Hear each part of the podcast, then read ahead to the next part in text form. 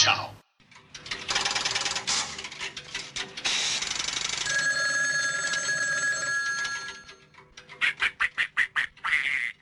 What do you want?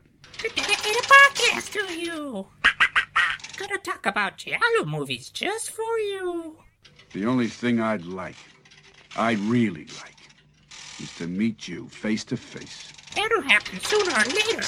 But you'll have to recognize us. Thanks. However, you disappoint me, Duck. You throw a challenge my way. I almost forgot the most important part. We go by Creep Creeperson and Chris. And this is Giallo Chow Chow. Got it. The harbor. A phone booth sitting right near Pier 11. I'll get out the APB. Move, you bastard.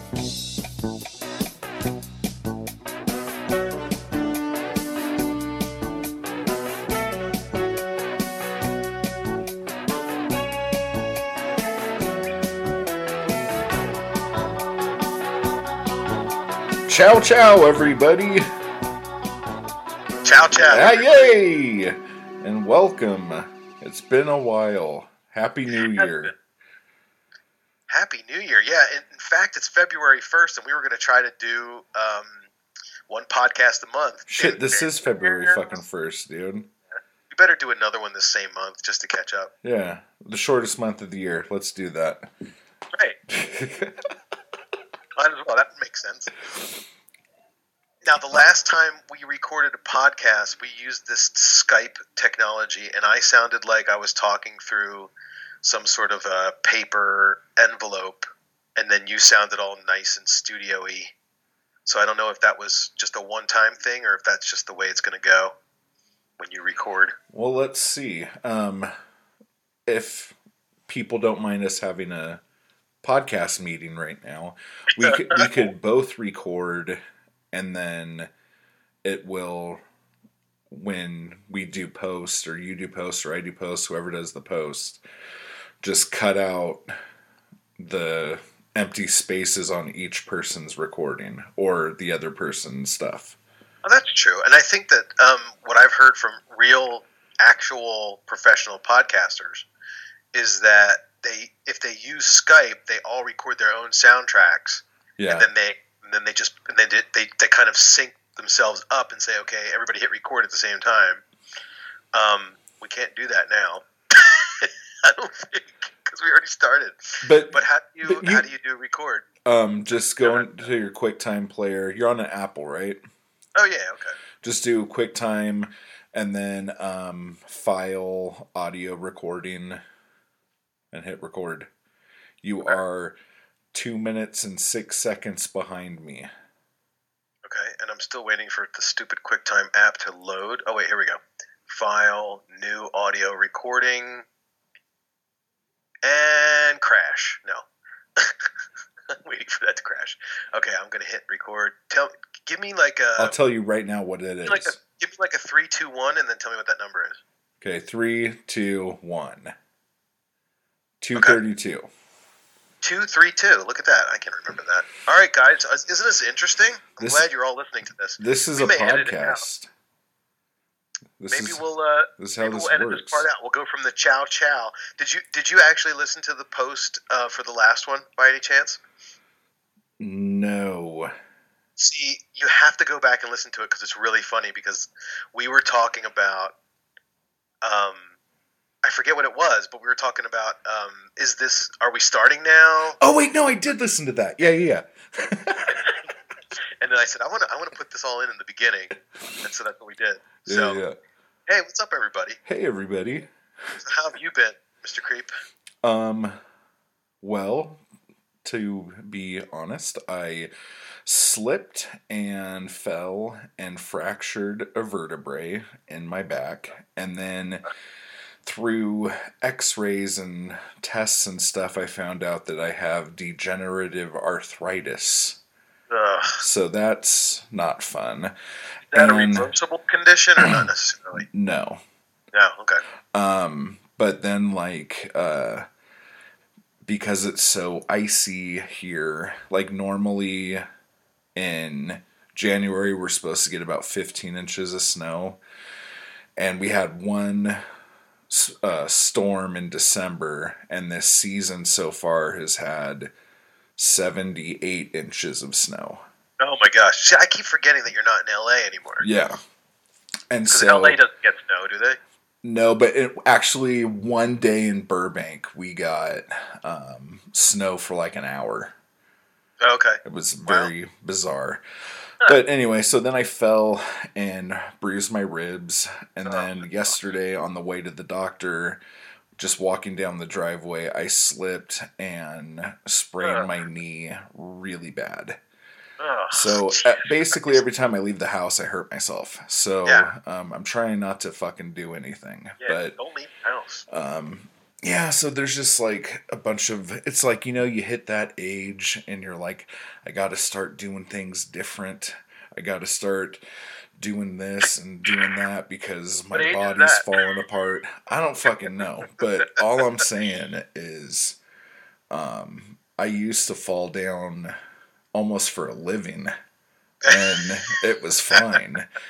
Was it a wrestling thing? but now gravity is just I'm gravity's bitch and Yeah, you know, I'm I'm running into that same problem with regards to alcohol. I cannot drink the way I used to, and in fact, the thing that's really weird for me at my age, so I'm going to be 44 in April, and what happens with me now is I'll go out and I'll have a few drinks, or maybe I'll be at home and have a few drinks, or whatever it is, and the, the last time this happened, I went to to see the Dead and Company show. It, so it's Grateful Dead, whoever's still alive with the Grateful Dead, plus John Mayer, and they go around and they they they've been playing, and they're really good. It's like a really cool um, version of what the Grateful Dead used to be like. It's it's probably the best incarnation post Jerry, if you're a Deadhead. Anyway, I went to that show, and I probably had over the course of six hours, maybe five or six or seven beers.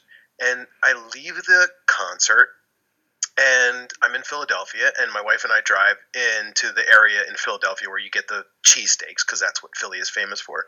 So we get the cheesesteaks and we like chow down, and I drive all the way home, which is a good 40, 40 minute drive. And then I get home and I, I walk in my house and I feel like I'm drunk. All of a sudden, I'm drunk, and I had stopped drinking for like two hours and then it just got worse and worse like it's it creeps up on me for some reason it's really strange um so i don't know what the you were at a dead show. You were high. no i wasn't high You got contact something. no it was an outdoor um arena so there was no contact high dude it, uh, for for people that get high and i'm not one of those people but for i mean i know tons of people who do it's such a different environment now because everybody has the vape and you can bring a vape pen or whatever the fuck they're called into a venue and just say hey it's my vape for smoking you know whatever tobacco some kind of tobacco right? Because back in the day before they had the electronic cigarettes if you tried to smuggle a pipe or something other than an actual cigarette into a concert, you would get it confiscated or you get in trouble. But now everybody brings in whatever the fuck they want to the concert, and now it's like I'm smoking some kind of weird electronic version of Kush mixed with DMT, and who the hell knows what anybody's smoking anymore? It's crazy. It's absolutely Yeah. crazy. So, like, I don't even get involved. There was a bunch of people at the Dead Show that night, and there's all kinds of vape stuff being passed around, and I'm like, nah, it's okay. I'm fine. Just, I just, I got a pretzel. I got a hot pretzel, and I got a big old soft pretzel with mustard and a beer, and I'm good. I'm dancing. You know, I'm listening to Bob Weir sing about, you know, Casey Jones, and well, that wasn't true because that was a Jerry tune. But anyway, I digress. And then you went to Disney World. Yeah, I went to Disney World, man. I f- and it was fantastic. I bet. It- I hadn't been there in 20 years, at least. And it was my kid's first time there, and we went to Legoland the first day, and then we went and did all the Disney stuff, and we did all the princess stuff for my daughter, of course. Uh, we had to. Fucking, let me tell you something.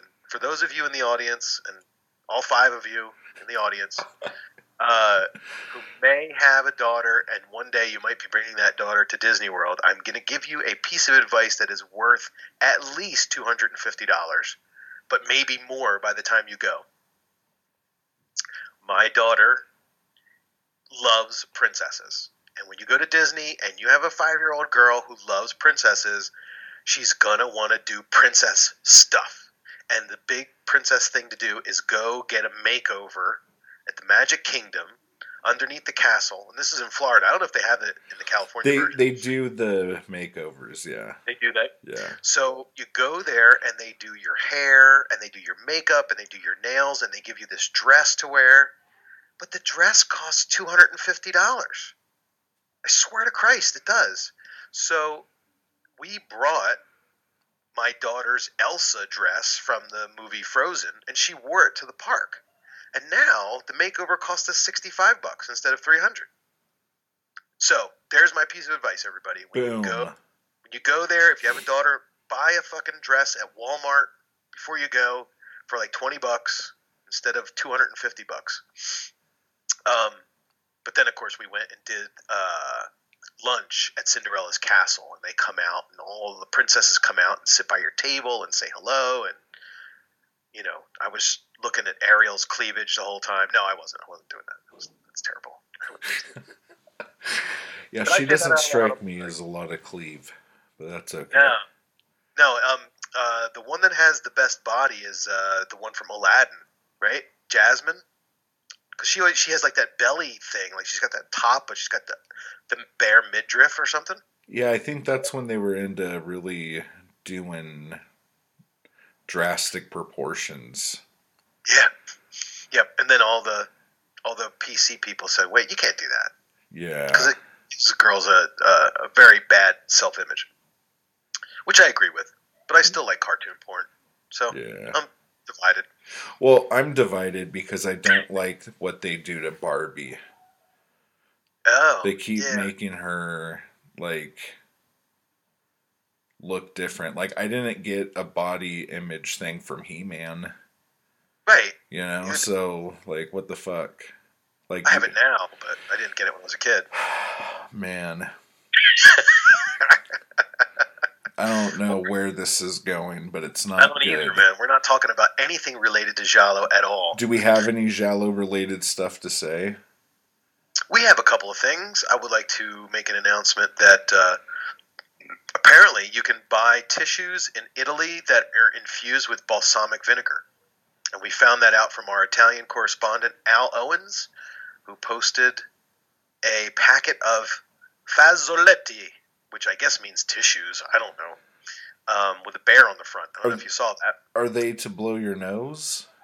Yeah. Or and Essence of balsamic. I fucking love balsamic vinegar, dude. it's great, right?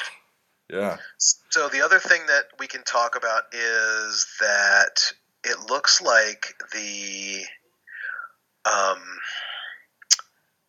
the companies that have finally acquired and are putting out a muck on high def, um, you know, Blu-ray, Yeah. uh, have announced when you know the pricing and everything. So I saw something from the Baron, and now I don't know how to look him up. Brian? No, the Baron. Oh. Just the Baron. Aaron Martino is his name. Yeah. The Giallo Room, that's the name of it. So, um, yeah. Or maybe he didn't post it. I, I swear I saw a post about the new Blu-ray that's coming out for Amok from 88 Films, and I think there's another company that's putting out a version of it too. Um, the only thing I was trying to um, find out is they said that it was for regions A, B, and C, which I have no idea. According to Baron, um, We're A, right? I don't know. That's what I, I mean. I'm gonna. I would love to buy it because if any Giallo needs to be seen in Blu-ray, it's that one. Um, but uh, yeah, so apparently that's coming out soon. I don't. Other than that, I don't have anything. I think we had one of our one of our friends on um, the page posted that there was an Argento festival Uh, let's see, when did that happen? Jimmy Gonzalez in Las Vegas, Nevada. Yeah. um, sold out Italian horror all nighter, Dario Argento. So I wonder what they actually He's Scream. good peeps, dude. Like. If it was an all nighter, there's no way they could do all of his films. So they had to cut a few of them out. But uh, yeah, but otherwise it's been pretty quiet. I mean, I haven't heard anything about. Um, Did Charles did Charles coming up. Manson really die yesterday? Did that really Who? happen? Charles Manson? uh, I didn't hear that at all. That's not necessarily a Giallo thing, but it's almost kind of time period appropriate. Yeah, it, sa- But- it says in the news Charles Manson found dead. I don't know if anybody has been talking about it. Huh. I don't think it's true, though. I think it's a hoax. Now eight news. Charles Manson found dead. Who's now Huh. eight? Is that like some thing out where you are? Well, anyway, Yeah. so that might have happened. It might not have. I just looked it up. It did. I, I just looked up. The only thing I found was one thing from something called Now Eight News, and I don't know how legit it was. Okay. Well, might have happened. Might have not. Yeah, might have happened, might not. So. But uh, yeah. So anyway, here we are. So here we are, and we're going to be talking about a film called Libido.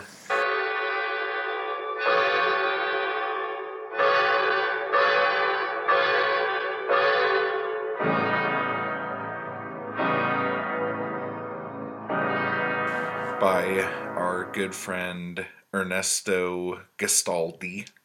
Ernesto Gestalde. Yeah.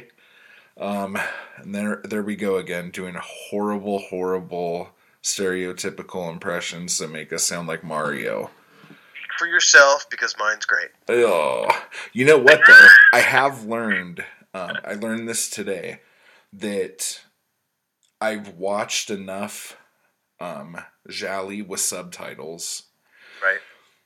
Or whatever um, to actually be able to look at an, a, a page in Italian and be able to kind of figure out what it said.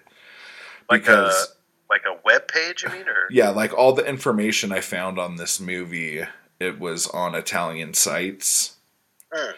And I was just going through it and picking out words. I'm like, I know what that word means. I know what that word means. I know what this word means. And then pretty soon I'm like, oh my God, I just read a sentence. How the fuck did I do that?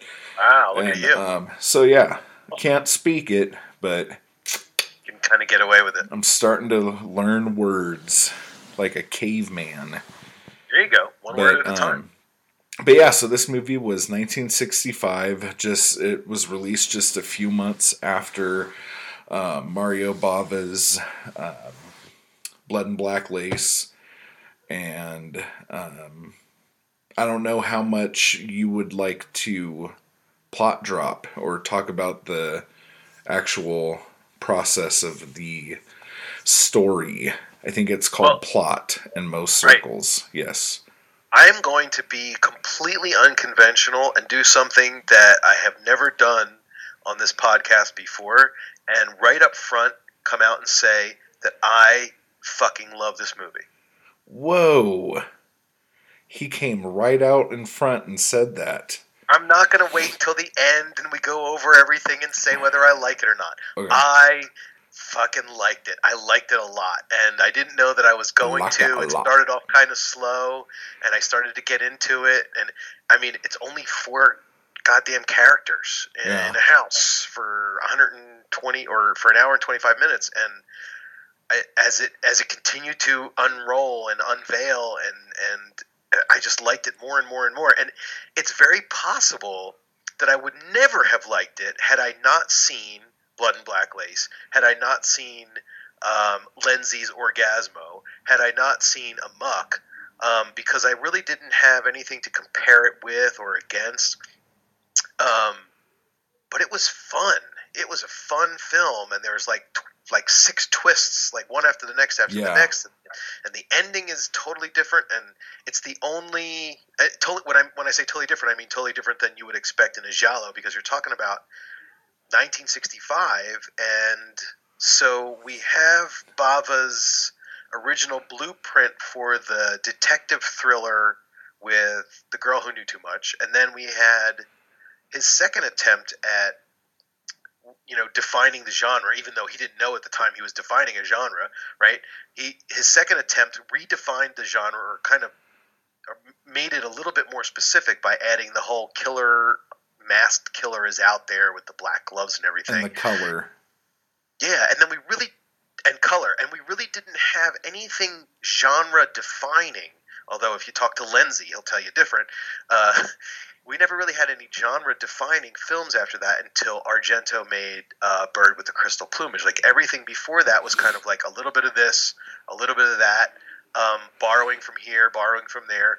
Um, and Ernesto Gastaldi, for those of you out there who are veterans of this genre, is more well known for his screenwriting efforts um, than his directorial efforts. And I think this is really the only film anywhere close to the thriller giallo genre that he directed. But I could be wrong about that. He doesn't have very many films uh, under his belt as a director Yeah. at all.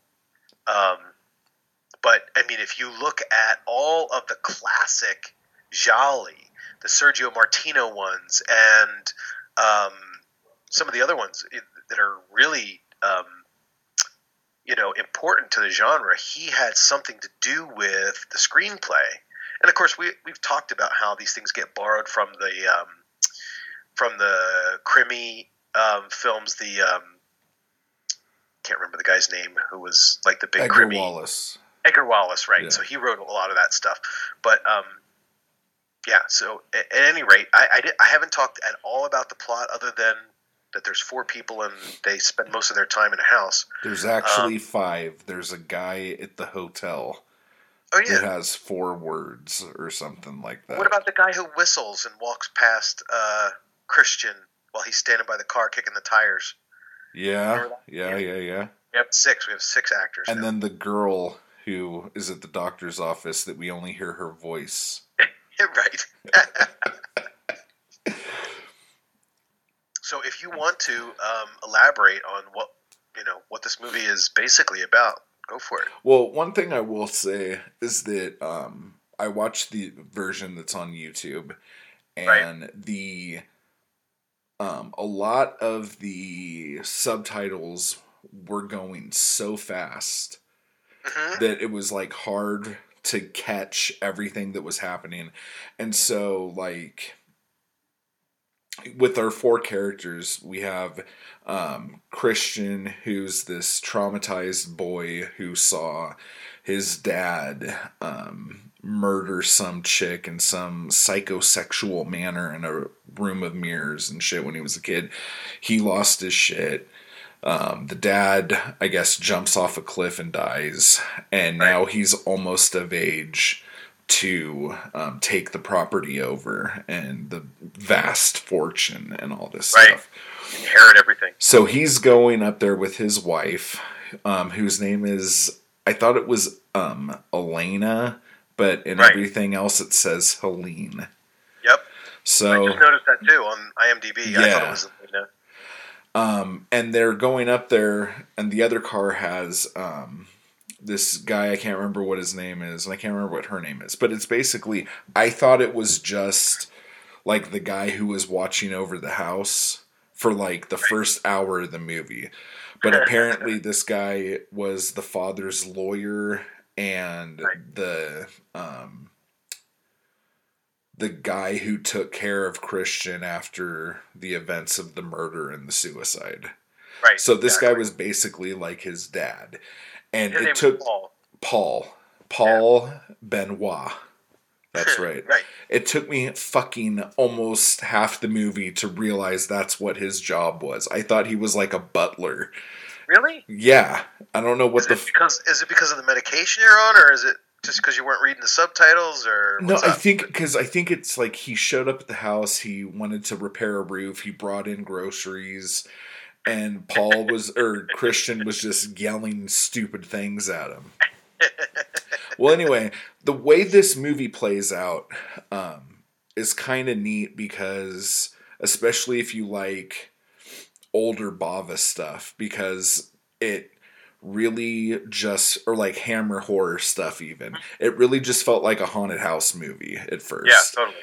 Um, like honestly, the first, I'd say the first half of this movie, it seems like it's a haunted house movie, and you're just waiting for the kid's dad to show up and go, ha ha, I'm not dead. Because they make it clear that his body was not found in the water. Right. Right. So, um, Christian. Christian keeps seeing like things that look like his dad off in the distance. He goes in the uh, his dad's like study and sees the rocking chair moving and a pipe smoking, Yep. and um, so he's just fucking certain that his dad or something like that is going on, not knowing what it is. But you have to come back to the fact that Christian is mentally disturbed over what has happened to him. Right. So We Paul's have there. to talk about we have to talk about the room yeah. where this all happened. In, in, in the so so it's it's very much like you could see that Argento was was very much paying attention to this film because the film opens up with something that happened in the past, some Mhm. sort of traumatic experience with a boy, and there's a um, there's like a uh, kind of a lullaby kind of music theme that's playing, and there's a and there's a doll or some kind of music box involved, and it's very deep red. Um, of course, this is I don't know ten years before Deep Red, so um, clearly this was uh, more uh, of an influence on Argento than the other way around.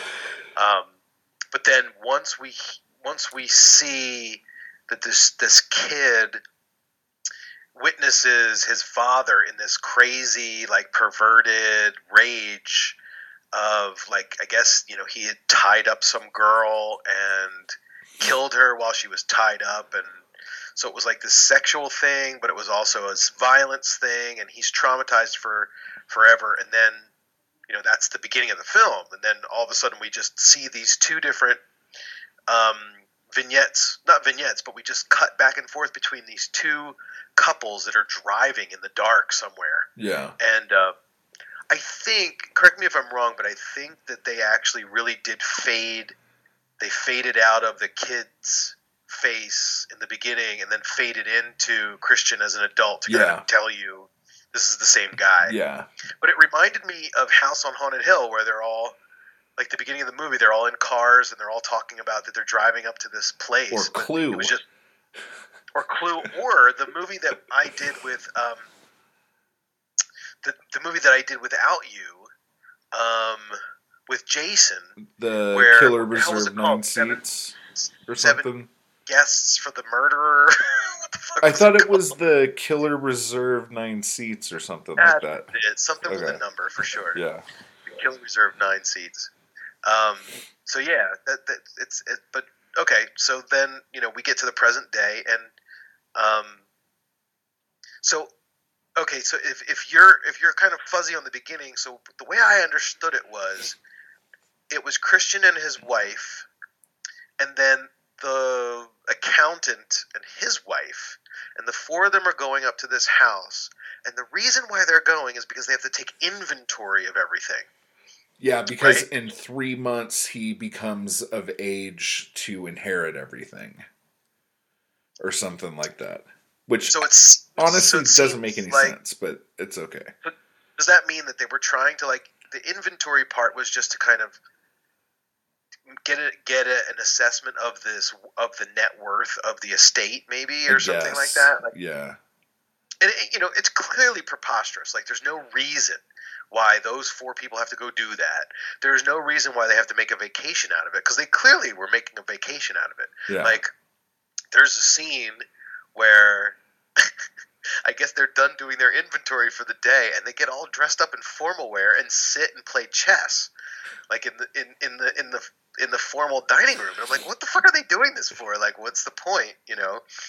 Um, but clearly, everybody in the film, other than Christian, had ulterior motives, and we'll get to that clearly in a minute. Um,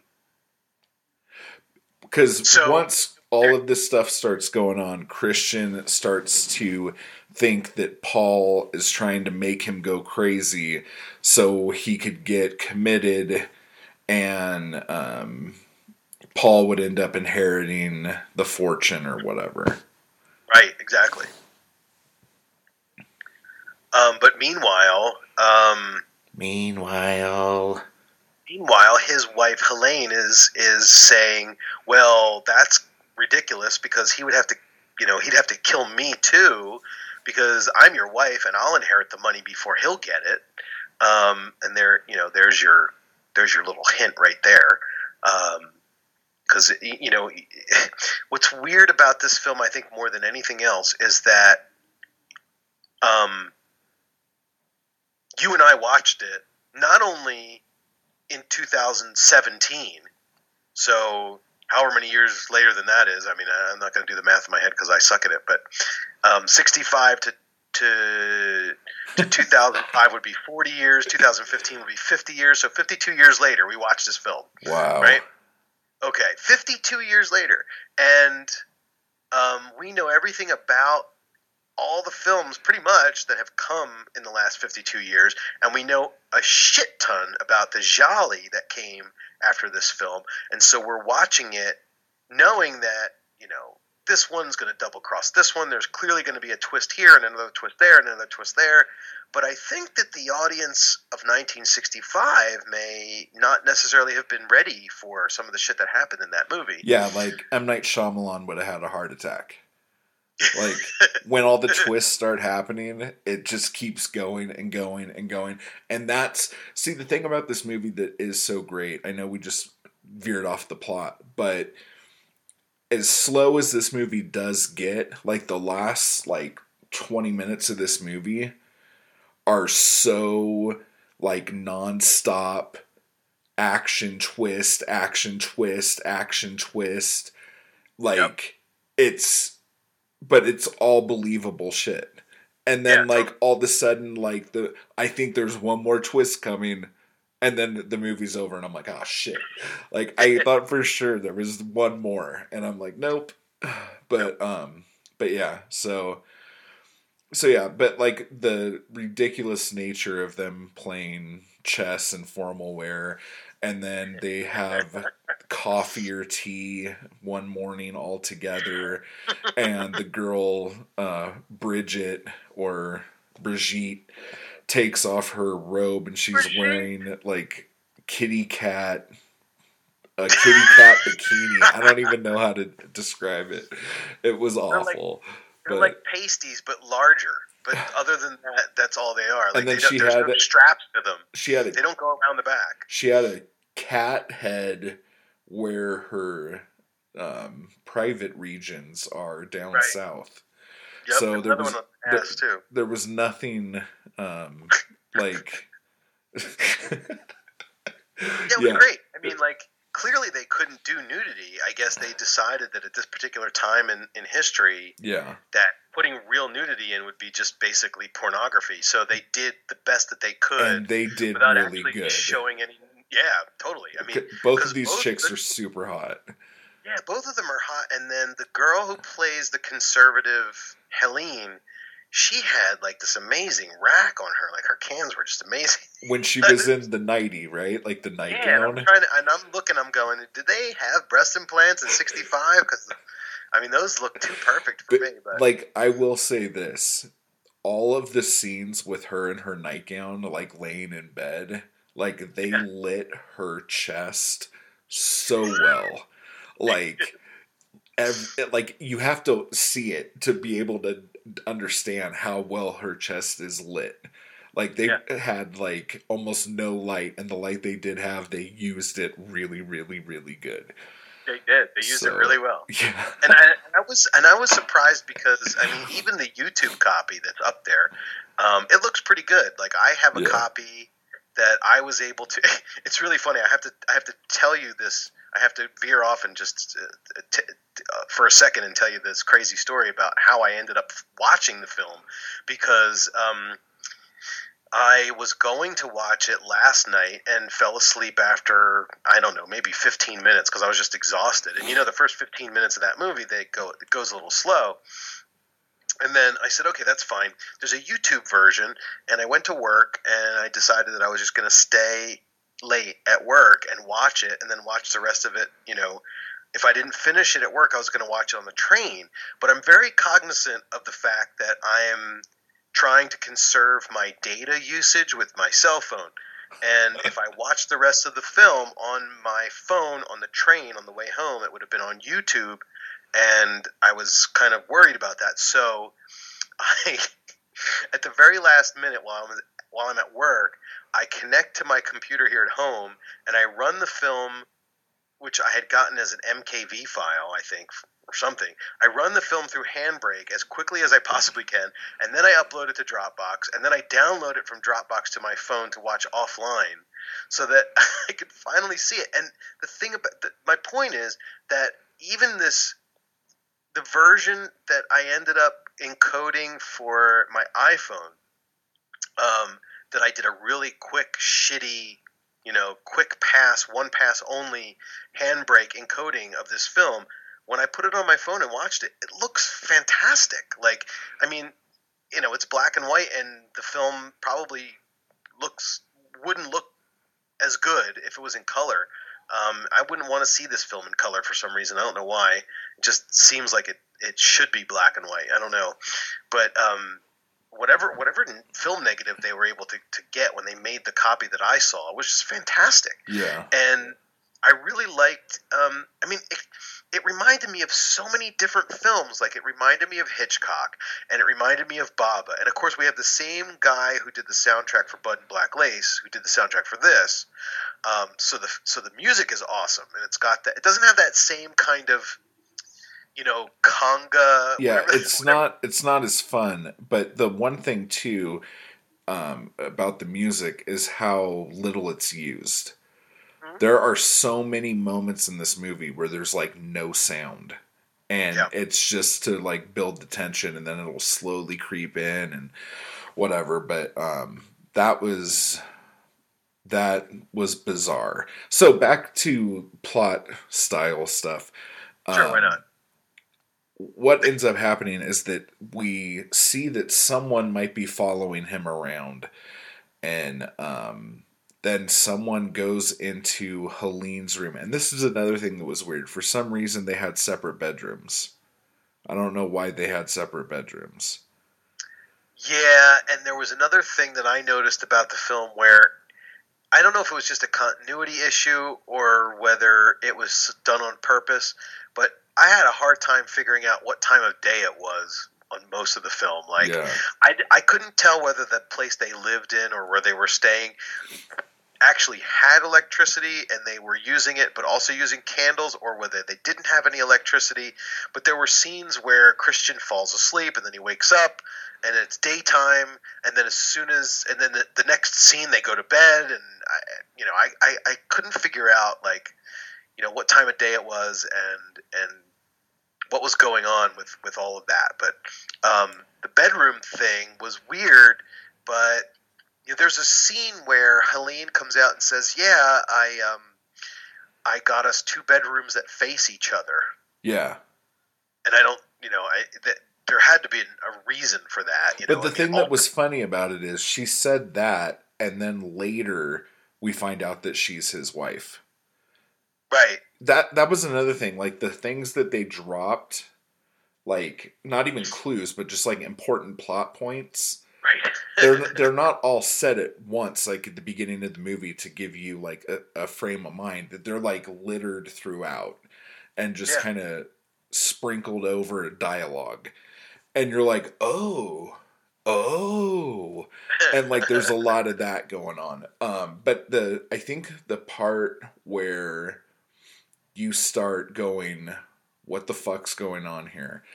is when we're from the point of view of the supposed killer. And a door opens into Helene's room and she uh-huh. looks up and she says oh it's you. Right, and then the door shuts. Yep, and then we don't know what the fuck happened for like another half hour. Like Yeah, but we all know as seasoned Giallo fans that clearly we have to pay attention to that scene because we don't know if it was the girl, we don't know if it was the other guy, we don't know if it was Christian, um, or a, a fifth or the person dad. I kept seen. thinking it was the dad coming back. it's it's funny because like your brain and my brain are different. Like I never even thought for a second that that was a possibility that maybe The reason they- why it like hit sunk in for me is because when they were outside having coffee or tea or whatever, the blonde chick, Bridget, says to Helene, she's like, I really like your hair down like that. It makes you look a lot younger. And so then it made me think, I'm like, oh shit, is she supposed to be like older than him? Like old enough to maybe date his dad or be one of his dad's mistresses? And so I, I wrote this whole other subplot in my head and Wow. like went with it. but pretty um, cool. Well, yeah, I mean, listen, you're a screenwriter, so what are you going to do? What are you that gonna stuff's do? going to happen. yeah.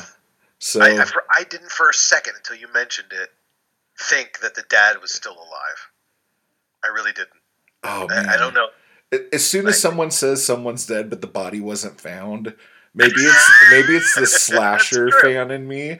I'm true, I'm, I'm immediately oh he's coming back. Watch out. Yeah, it's like Michael Myers. I shot him six times. You know. Yeah, No, yeah, it's true. I should I should pay more attention to that. or not because it didn't end up working out. well, But um, so the shit gets real when um Helene and Paul decide they're going to go to town to get some supplies or whatever. And as they're leaving, um, Bridget or Brigitte um, lets him know that um, Helene and Paul have known each other for many, many years. Like, in just like in a passing tone. right, in just And- a passing phrase. Yeah. Yeah. and he thought that they had only met at the wedding. But Right. now it turns out that they've known each other for a long time, so he automatically gets suspicious. And instead of going and banging Bridget, who already said, I would like to make love to you, just so you know, um, he gets in his car and he goes um, towards town. But then he sees a hotel off in the distance. And I don't know why the fuck there would even be a hotel there because it seriously looks like the middle of nowhere. But he Yeah. just on a fluke goes, I'm going to go check the hotel. And he goes and he sees their car and he pulls his gun out that he had brought with him. And he's like, pretend to be shooting at people and stuff in the car. Totally inconspicuous like yeah. and and then he sees Paul and um, Helene come out of the hotel, like probably like an hour later. I'm guessing here, and he like fucking like lost his shit. But instead of confronting them with his gun, he drives back to the house and um, finds uh, Brigitte on the bed in the mirrored room, and he decides that he's going to maybe strangle her or maybe, Maybe. not. right. And Well, no, wait. Well, no, wait. Um, I'm trying to remember now because I know there's a scene at the end where he strangles her. yeah, and you're led to believe maybe that she's dead, but then that's not true. But when he first comes back from seeing his wife and Paul together, that's not the same time when he strangles her in the room with the mirrors. yeah, he comes back with the gun and he's like acting like he's gonna strangle her kind of thing. Oh and yeah, okay. Paul goes like, "What are you doing?" And then Paul grabbed him because Paul and right, Helene came right. in at the same time. that whole confrontation scene, right? Yeah, and then so they get into a fight, and then here's where like the bomb drops, and um, Helene says, "You came into the room and did this to me," and shows these like big cuts on her face, Right. that she's been hiding with her hair. And she's like, basically, we brought you here hoping it would help you, and it ended up hurting you. And every time you think you see your dad, it's really you walking around, and we're just here trying to help you. So the doctor's coming tomorrow, you know. Right. So he has a little breakdown or whatever. And But the, the other thing I wanted to just jump in and interject, Yeah, if yeah. you can still hear me, because my computer's going nuts right now. I don't know why. Um, is that it, it's interesting how they drop very, not necessarily subtle hints about what's going on, but they give you little tiny pieces of information about things that are going on. Like there's a scene where um, Brigitte and Paul go out to the cliffs and it's very early on in the film, like maybe within the first hour, before the first hour is over, or maybe even within the first 45 minutes, I think. Um, and he tells Brigitte, it was me who introduced Helene to, to Christian. yeah, And then, so he drops that hint, like there's something weird going on. And then he leaves, and then later on, um, Brigitte is out like sunbathing, and I don't understand how she could lay on those jagged cliffs with no, basically no clothes on and be comfortable. Like it looked like she was pain is beauty, some sort dude. of- Pain is beauty. she was like pain is beauty. It looked like she was on some sort of acupuncture thing. Like it's like didn't look it didn't look comfortable at all.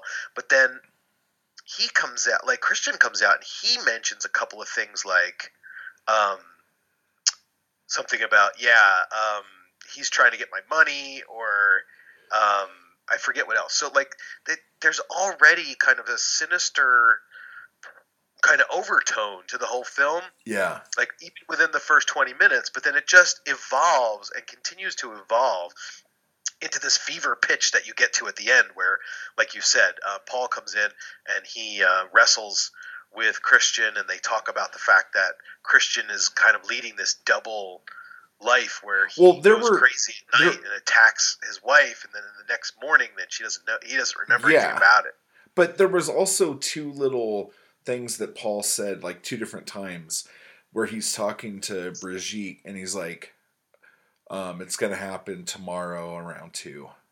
yeah yeah yeah Or it'll be tomorrow night around whatever. And I'm like, what the fuck is he talking about? so you know like something is going to happen. You know something like sinister is afoot and it is going to happen. And but like like you're saying like the way they just drop little tiny but super fucking important pieces of the plot. Right it's exactly. so different than what most films or even fucking stories in general would actually do you Yeah. know? And I think it's partly because you only have these four characters and they have to spend some time setting up the atmosphere and trying to make you believe that maybe this is a haunted sort of ghost story.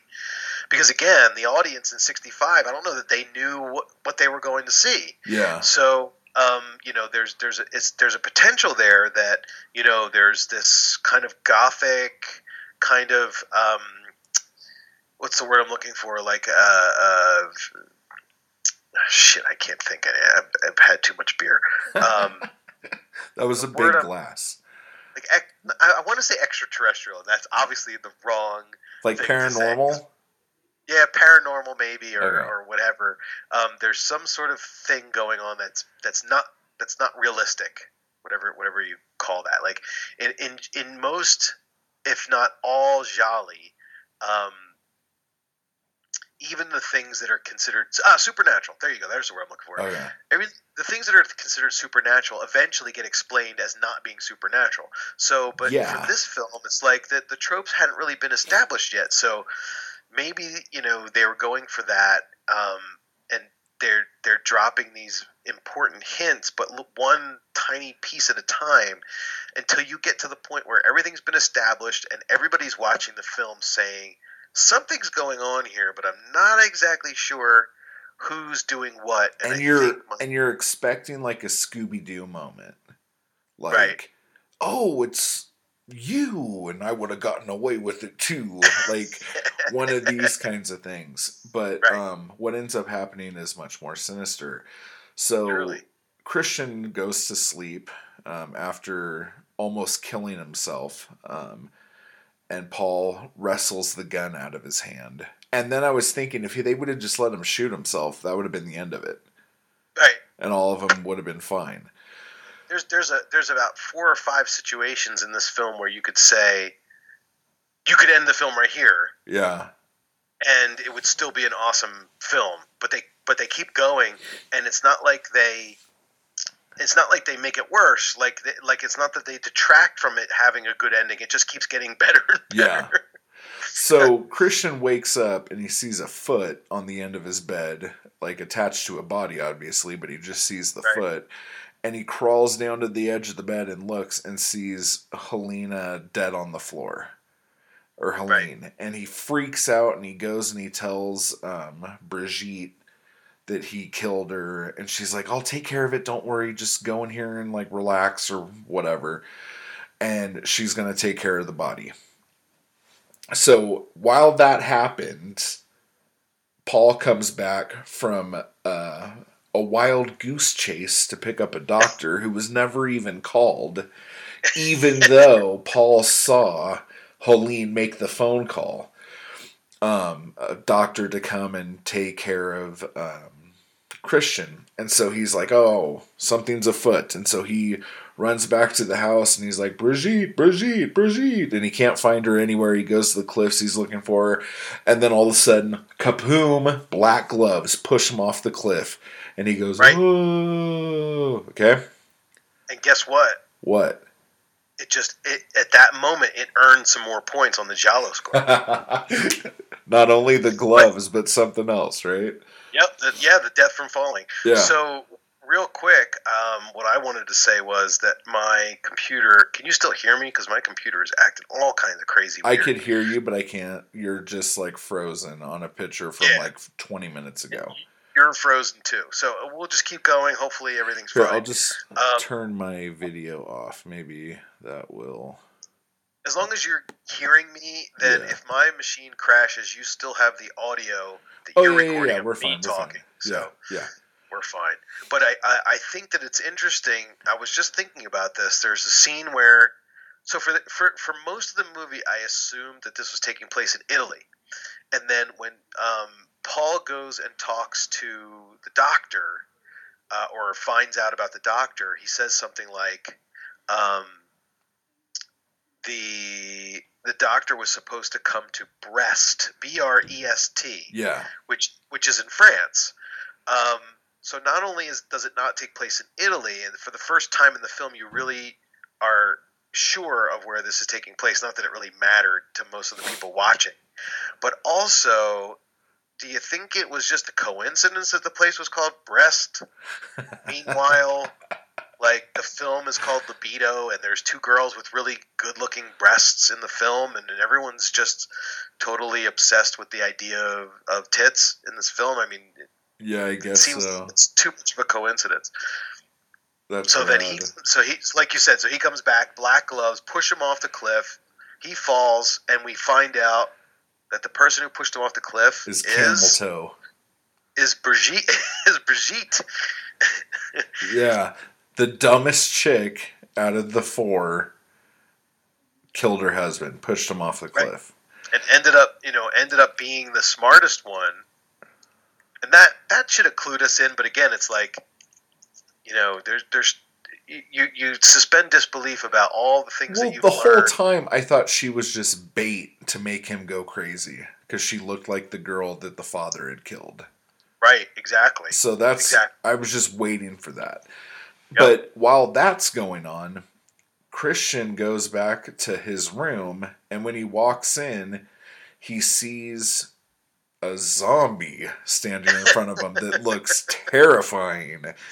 And he like completely freaks out and faints and falls down. Then when um Brigitte comes back in, Helene walks down the hallway looking all fucked up, but then she wipes the fake blood off and pulls off the fake scars. And she's like, Yeah, I took care of Paul. And she's like, Okay, cool, because Christian's taken care of. He's so fucking wacky. He's to tell them that he killed me, and I'm to be right there and be like, like, say, What? I'm alive. I'm fine. I don't know what you're talking about, and all that stuff. And then um, th- this is where the movie again gets a little silly. She's the the blonde girl Brigitte. She's like, and then we split the money, right? And she's like, well, no, you get a little cut. And she's like, Yeah. a cut? She's like, you said 50 50. And she's like, no, I didn't. this is a multi million dollar thing. I'm not going to give you half of it, you know? Right. And so the girl's like, oh, okay, well, then I'm going to fucking shoot you in the stomach, bitch. And so she pulls a gun out and shoots her. Okay? And you're like, oh, fuck. Can you still hear me? Yeah, I can still hear you. Okay. Because uh, I, I think it, it very soon I'm going to need to just reboot this entire machine because everything has gone crazy. But I did want to say, um, or I did want to ask the question: Were we supposed to assume that the two girls were lovers? I don't think so. Did they do anything? She's at one point, Helena said something, something, my dear, and she put her hand out and kind of rubbed the side of her cheek, Brigitte's cheek, and it looked like a tender moment. Yeah. So I didn't know if they were, you know, sexually involved or just business partners. well, I'm sure all the horny Italians were hoping that they would be involved. Right, because I, so I'll just make the assumption so that they get the extra point for the Okay. Giallo score. Oh, okay, yeah. If, if, That's the whole reason. if we're fixing a, a game here, then yeah, for sure. um. So then Brigitte's like, well, shit, I get everything now because I was Paul's wife, so everything will go to me. And then all of a sudden, Christian pops back up, and he's like fucking batshit crazy now. And he's like strangling her, and he's like, ha ha ha ha ha, I'm nuts. And he ties her to the bed and rips her clothes off of her. And then instead of like killing her like he saw someone kill a girl like that, he decides he's going to take his little music box, which I thought was Mr. Peanut, but it ends up being Jiminy Cricket. Um, I swear to God, I'm like, wow, they had a Mr. Peanut music box. I thought for sure it was Mr. Peanut. I thought he was saying Jiminy Cricket, like Jiminy Cricket, like like a, like an expression, like an exclamation. But it was really Jiminy Cricket.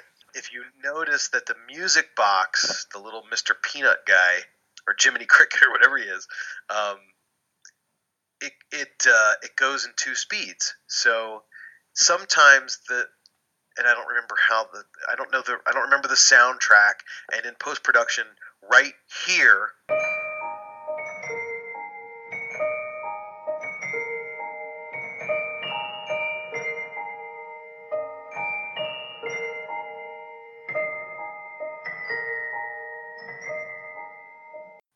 put in the soundtrack of the lullaby theme so that people at home can understand what I'm talking about. But uh, um, uh, sometimes, like in the very beginning, you hear the song that Mr. Peanut is playing, and it's fast, uh, or it's a certain speed, and then later on, when he hears it, kind of. You know, he hears it being played, but he doesn't know where it's coming from. It's slower, and maybe that's supposed to be in his mind. I don't know. or is it but- like a thing like it's slowing down. the crank? Yeah, I don't know. Yeah. Anyway, um, I wanted to mention, um, I wanted to, before we finish talking about the film, uh, or actually, let's let's finish up talking about the film. I have a, a comment that came in from Sanders, who wanted to make sure that I mentioned what craft beer I was drinking this evening. So I will remember to do that. But let's finish Okay. sort of. So then, after Christian ties her to the bed, he takes his music box and he jumps off the fucking cliff, leaving her tied to the bed to probably die. Yeah, and like it's it was. Did you find it odd that she was all, immediately saying, "I don't want to die. Don't leave me here"? Like, didn't she think that before she actually starved to death? Because that's probably what was going to be, right? I mean, Yeah.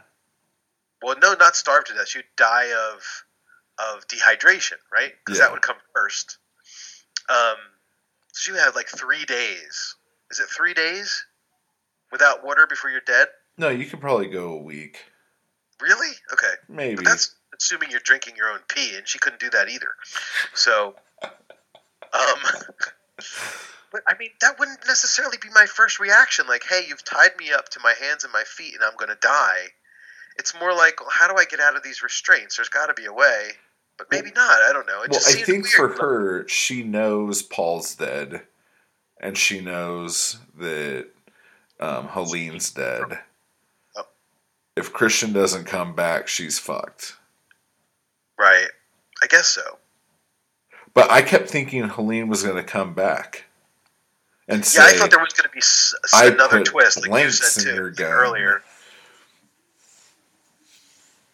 But uh, but it was funny because he jumps off the cliff and screams, and I guess he screamed loud enough for her to hear him inside the room, because then she screams, and then I could have sworn that they were going to freeze frame on her screaming and have the credits, but then they go back. And Mr. Peanut one more time with his Yeah. hat off and on, off and on, off and on, and then it stops. So it was just classic, man. I loved it. It there was so there was great. a lot of conjecture at the end there, but it's okay. Like, I, I loved it. yeah, It reminded me of um, a little bit of like French New Wave, even though from a from a story standpoint, it, it was cohesive. It was a lot more cohesive than French New Wave. It just kind of looked that way. It I thought um, that the cinematography in this and the and you know the um, the locations and the way that they framed the shots and stuff, I thought it was fantastic. Like they did a yeah. a great job with the visuals on this completely. Um, Like if It- you, if you liked like the Screaming Skull or Dementia Thirteen or um, like even House on Haunted Hill, I guess that cast is a little bit bigger, but um, if you like those movies and even to some extent Carnival of Souls, there was like a little bit of Carnival of Souls vibe in there. and I've, I've never seen that one, but Oh, you got to see that one, dude. cool. That's artsy. But, But I um, think too. I mean, yeah. you know, tell me, you know, correct me if I'm wrong, but I think that in a genre that's almost always um, colored films, yeah, that you get a black and white one, it it's rare, and so you're immediately going to equate the visual style with other black and white films. I don't know if that's true or not. It just seems that way to me. Like yeah, all the films that you just mentioned were all black and white, right? I don't know if Carnival Yeah. of Souls is. yeah, So you got you know the girl who knew too much. You've got Dementia Thirteen. You've got um, House on Haunted Hill. You got this film. Um, there's a film called The Embalmer, which shows up in some of the Giallo um, kind of filmographies, which is also um, a black and white film, which is um, in between. I think is earlier. I think it's like uh, six earlier '60s. So we'll, we'll eventually probably cover that. I'm trying to think if the Screaming Skull's the movie I'm thinking about, but the Screaming Skull is kind of the same thing where there's like a house and there's like four people, and someone is just coming back to the house from some other random thing. I don't know, but it has like that same kind of feel. This is done much better than that. But um the other thing I wanted to say that I thought was kind of interesting when I was looking up information for this movie and I was on the um, Italian Wikipedia. Um, and I don't know if this is like a translation, like a literal translation, but instead of having plot like they have on Wikipedia for movies, it says trauma. okay.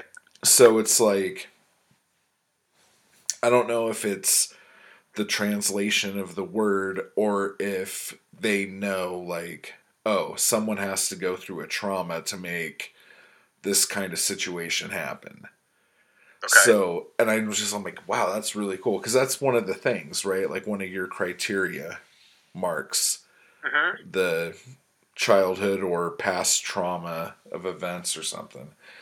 But, yeah, and, um, and you know, trauma in, in in Italian means the same as trauma in English. So it's not like oh, okay, it mean it's not like it means plot. It's the same.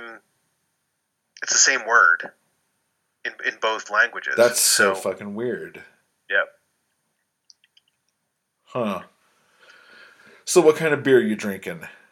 Well, first of all, um, you know, I've been lazy. I haven't been updating my website, so I want to let you know that Libido earned a 59 Very the Giallo nice. score, which I think is a little bit less than Blood and Black Lace. Let me check.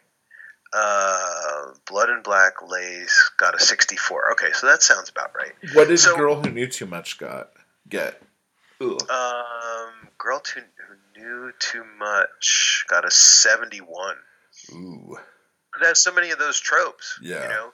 I mean, Um, for one, they weren't drinking J and B; they were drinking Cutty Sark, which is really bottom of the barrel. I'll tell you Totally you. bottom of the barrel. And this guy's supposed to be the super millionaire, right? Yeah.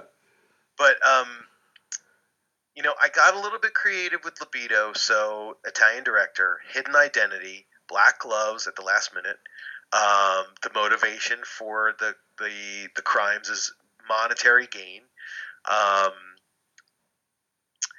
avoid capture, right? So eventually, I just decided that the last person um, to be involved in all of this was Christian, and since he jumped off the the, the cliff, he got the points for the accidental death or suicide, compared to all the other people that got killed purposefully. You know what? I just realized the doctor was supposed to show up at the house, right? so maybe Brigitte won't die. You okay? Yeah, but then she'll be traumatized, but she'll be a traumatized millionaire, so that's okay. Well, and you know, I was every time I'm every every so often I'm watching this film and I'm realizing, okay, this is basically a plot. Um, we don't know exactly who's in on it, but there's at least one person who's trying to trying to drive Christian crazy, and it reminded me of Orgasmo, Lenzi's Orgasmo, with Carroll Baker in that house and those two people that came and tried to drive her crazy. It was like it was like such a parallel. Um, and then you know at the end of Lenzi's Orgasmo, you realize that there's another person in on it besides those two people, and I won't give it away um, because that's a different episode. But um, so we have, despite the fact that we only have four people in the film, there's a body count of at least three, which, if you include the person in the very beginning of the film, makes makes that work. There's more than one killer, or there's an accomplice, and there's at least three suspects out of the four people. Um, So, and then for the for the single points, you know, we got the car chasing, death from falling, a doll or dummy. I gave him the points for lesbian because we would like for that to be the case. Um, it got points for peeping tom, spiral Yeah. stairs. At one point, there was some spiral yeah, there stairs. at the end. was. Yeah. So it so it did pretty well for a film that came out. Um, here's here's an interesting thing, and maybe this is more of a comment on the way the Giallo score is set up as opposed to the films themselves. But um, Libido got a 59. Blood and Black Lace got a 64, and both of these films are kind of genre defining. Francesca got a 65. So, hmm, Huh. hmm, maybe it doesn't mean anything. Maybe it's maybe it's just I, I'm trying to find connections where there aren't any. Yeah. Also, And the washing machine got a 59, but never mind. I, I, it's so funny. We talk about these movies we did a long ass time ago, and I'm like, oh my god, I totally missed that. I want to go back and watch that movie again. But I just realized that why the fuck did she put the gloves on to push the guy know. off the thing? Because those those were like hardcore like leather gloves, like They were awesome gloves. they were like elbow height. And she looked really good with those black thigh highs on too. Like she Oh. had a busted, she kind of had a busted face, but her body was killer. And then And she what's her could name? dance. What's her name was uh, had the hot face, but we never got to see her body that much. I liked for her the- hair too. I thought her hair was Yeah. fucking like as far as like fashion stuff goes, when it's not in color, it's hard to tell. But the wardrobes both girls had were great. Yeah. Um, Yeah. e- except the white pants after Labor Day, I love the white pants though. dude, they were so tight up in the front Ugh. butt. Like it was There's- like there's- I have I reserve a very special place in my heart for girls who wear tight white jeans because there's nothing like it. and let it ride up, right up The the only- crack. I mean, maybe the only thing better is white yoga pants, but I mean, you got to really be uh, an attention getter to wear that. I mean, yeah, come on. You know, all the yoga pants, most of the yoga pants are black. So yeah. I can't believe I- we're talking I- about yoga pants on a Giallo I'm podcast. a, I'm a fan of stretch pants myself. sure. So yeah. Um, but yeah, so then we get a close up of Mr. Peanut, and that's the movie. Yeah. Boom. and I will definitely watch it again. It was fun. I think it'll be fun again to watch it. You know, knowing what you know, you know, before going in. And uh, A little bit of information on it. yeah, So this movie was apparently shot in 18 days or three weeks, um, on a budget of 26, with the, the equivalent of like 26 million bucks, or uh, not million. I'm sorry, 26 thousand. million. Yeah, I got excited there. Um, but this film was actually um, a commercial success and when they sold the rights of the film to america um, the distribution company paid them $25000 for it so just in american distribution they pretty much already made their money back so wow, everything else was kind of just profit yeah, but this is also the film debut of the dude that played Christian. I can never say his name, but he's the guy, the cop in Hannibal in the movie that gets thrown out the window. Spoiler. the the cop in Hannibal that gets thrown out the window. Yeah. You know, in Hannibal with Anthony Hopkins. I think I saw that movie. Okay. Well, he, the guy's been in a million things. Like you would you would recognize him when you saw him. Okay, Um, but this was the first movie he was in, so that's kind of cool. and he was pretty young at the time. Yeah. I don't. So was it Giancarlo Gianni? Yeah, that's his name, Giancarlo Gianni. Gianni. And he was in, uh, yeah, yeah, yeah, yeah. He was in Hannibal. He was in a bunch of stuff. Like Yeah. he's, I guess he's like the token Italian guy. Yep. Because most movies have a token Italian guy. No, they don't. But I mean, if you need one, he's your guy. I guess. Yeah. Why not? But um, I didn't look into. But the guy, the other guy that's in it, is in like pretty much every Polizio movie that's ever been made, from Yes. like 1972 to 1980. But um, He's the guy who looks a little bit like Peter Lorre. Yeah. And he was in. Um, he's the guy that was the club owner in uh, Case of the Bloody Iris. That's Yeah. the one I remember him from the most. yeah, But uh, he's been in a ton of shit, and you'll go, Yep. "Oh, that guy." And Yeah. both the girls looked familiar too, and I didn't check into them at all, but I know that we've probably, especially the girl with the dark hair, um, it's driving me. It's been driving me crazy ever since I watched it, and I'm trying to not like just look it up. I gotta figure it out.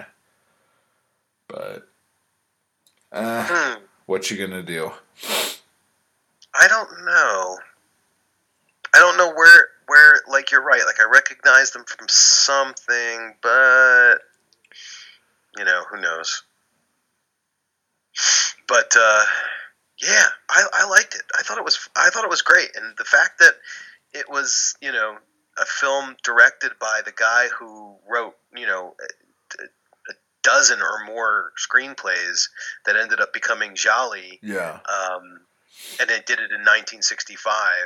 There's an article in, not an article, I guess you would call it an article. So there's a Blood and Black Lace book that was written and published a long time ago by this guy named Adrian Luther Smith, and it's kind of like the first kind of anthology that chronicles the Gialli kind of like Troy's book, and because so Troy's two books kind of replace these because they it's kind of the same format. Like here's the film, uh, a paragraph of plot, but no spoilers, and then um, kind of information about the film, some some opinion, information about the director and the actor, and so on and so forth.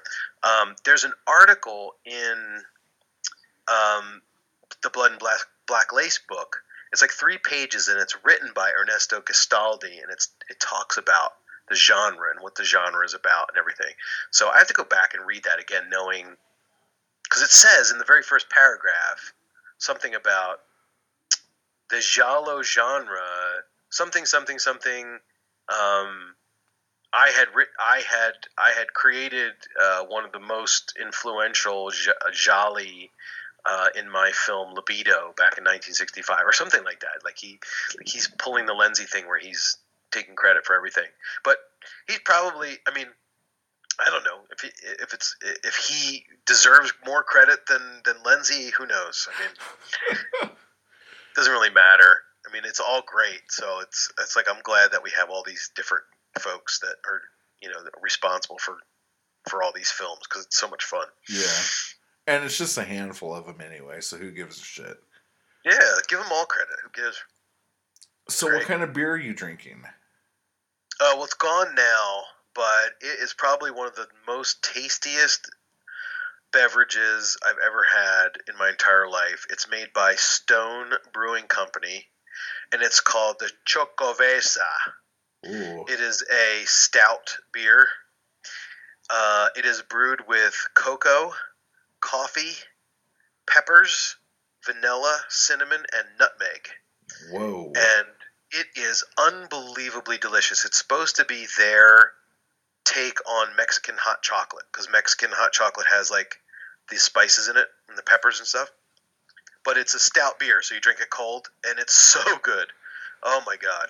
And it's like sometimes stout beers like fill you up really quickly and they're real heavy, but this one is absolutely delicious. So Sanders, that's what I'm drinking. I'm sure you can probably get your hands on it where you live because Stone is a West Coast brewery. But uh, the Xocoveza beer was introduced, I think, maybe two or three years ago as a limited edition 22 ounce um, bottle of beer, and it got it was so popular that they brought it back last year in six packs, and I tried to get my hands on it, and then I couldn't, and then this year I eventually got my hands on it, and it's it's a Christmas holiday thing that they release once a year. So, and I think I have maybe three left, so I'm excited. I'm not going to drink any more tonight but it's definitely a winter beer. You know, I've got to I've got to get rid of them, uh, or uh, within the next couple of months, or just save them for next year. We'll see what happens. So wow. there's my answer. Yeah, and, and I'm drinking Komodo Dragon blend from Starbucks. Hmm. It's yeah. It's bold and hearty and mm-hmm. slightly earthy. Is that what it says on the label? Kind of herbal. um, I don't actually remember what it says on the label, but um, to me, it's the most consistent coffee that they have. Oh, okay. Like, because yeah, like I would get the Verona or the Italian or the French. Yep. Or the Pike, and sometimes I like it, and sometimes I don't. And I'm like, "What the fuck is going on here?" But this one is just pretty much always the same. So right, I you just, brew it at home. Yeah, French press. Boom. Oh, cool. Nice. But yeah, so yeah, I'm, um, I'm pretty partial to the Sumatra coffee, um, and I don't get it from Starbucks. I get it from a company called Peet's. Yeah, coffee. Peet's. Yeah. Um, but I've been drinking the Sumatra Peet's um, for exclusively for almost like a year and a half, and it's like my favorite coffee now. So I haven't had Sumatra in years, and when I had it before, I really didn't like it. So I want to try it again now. It's really like it's really it's really like bold over the top yeah. like flavor profile. For sure. Here we are talking about this. It's Gosh, crazy. we are a bunch of douches here. um, but um, I was wondering if next time, do you have a movie picked? I don't. No. Um, can we do Spasmo? No. No. I was going to say no, no matter what you said. Oh, Um, yes, Spasmo would be fantastic because it's an awesome film. yeah, and we get a lot of time with Ivan Rassimov and um, Suzy Kendall. Yep. So, And it's um, a Lenzi film, so is it yeah. the is it Lenzi's last Gialli or Giallo or was that um, Eyeball? um, I think this is before Eyeball. I might be wrong, but I think this is before. Let's see here. As a director, we have Spasmo. Yeah, Eyeball was the last one, 1975. Spasmo is the year before. Yeah.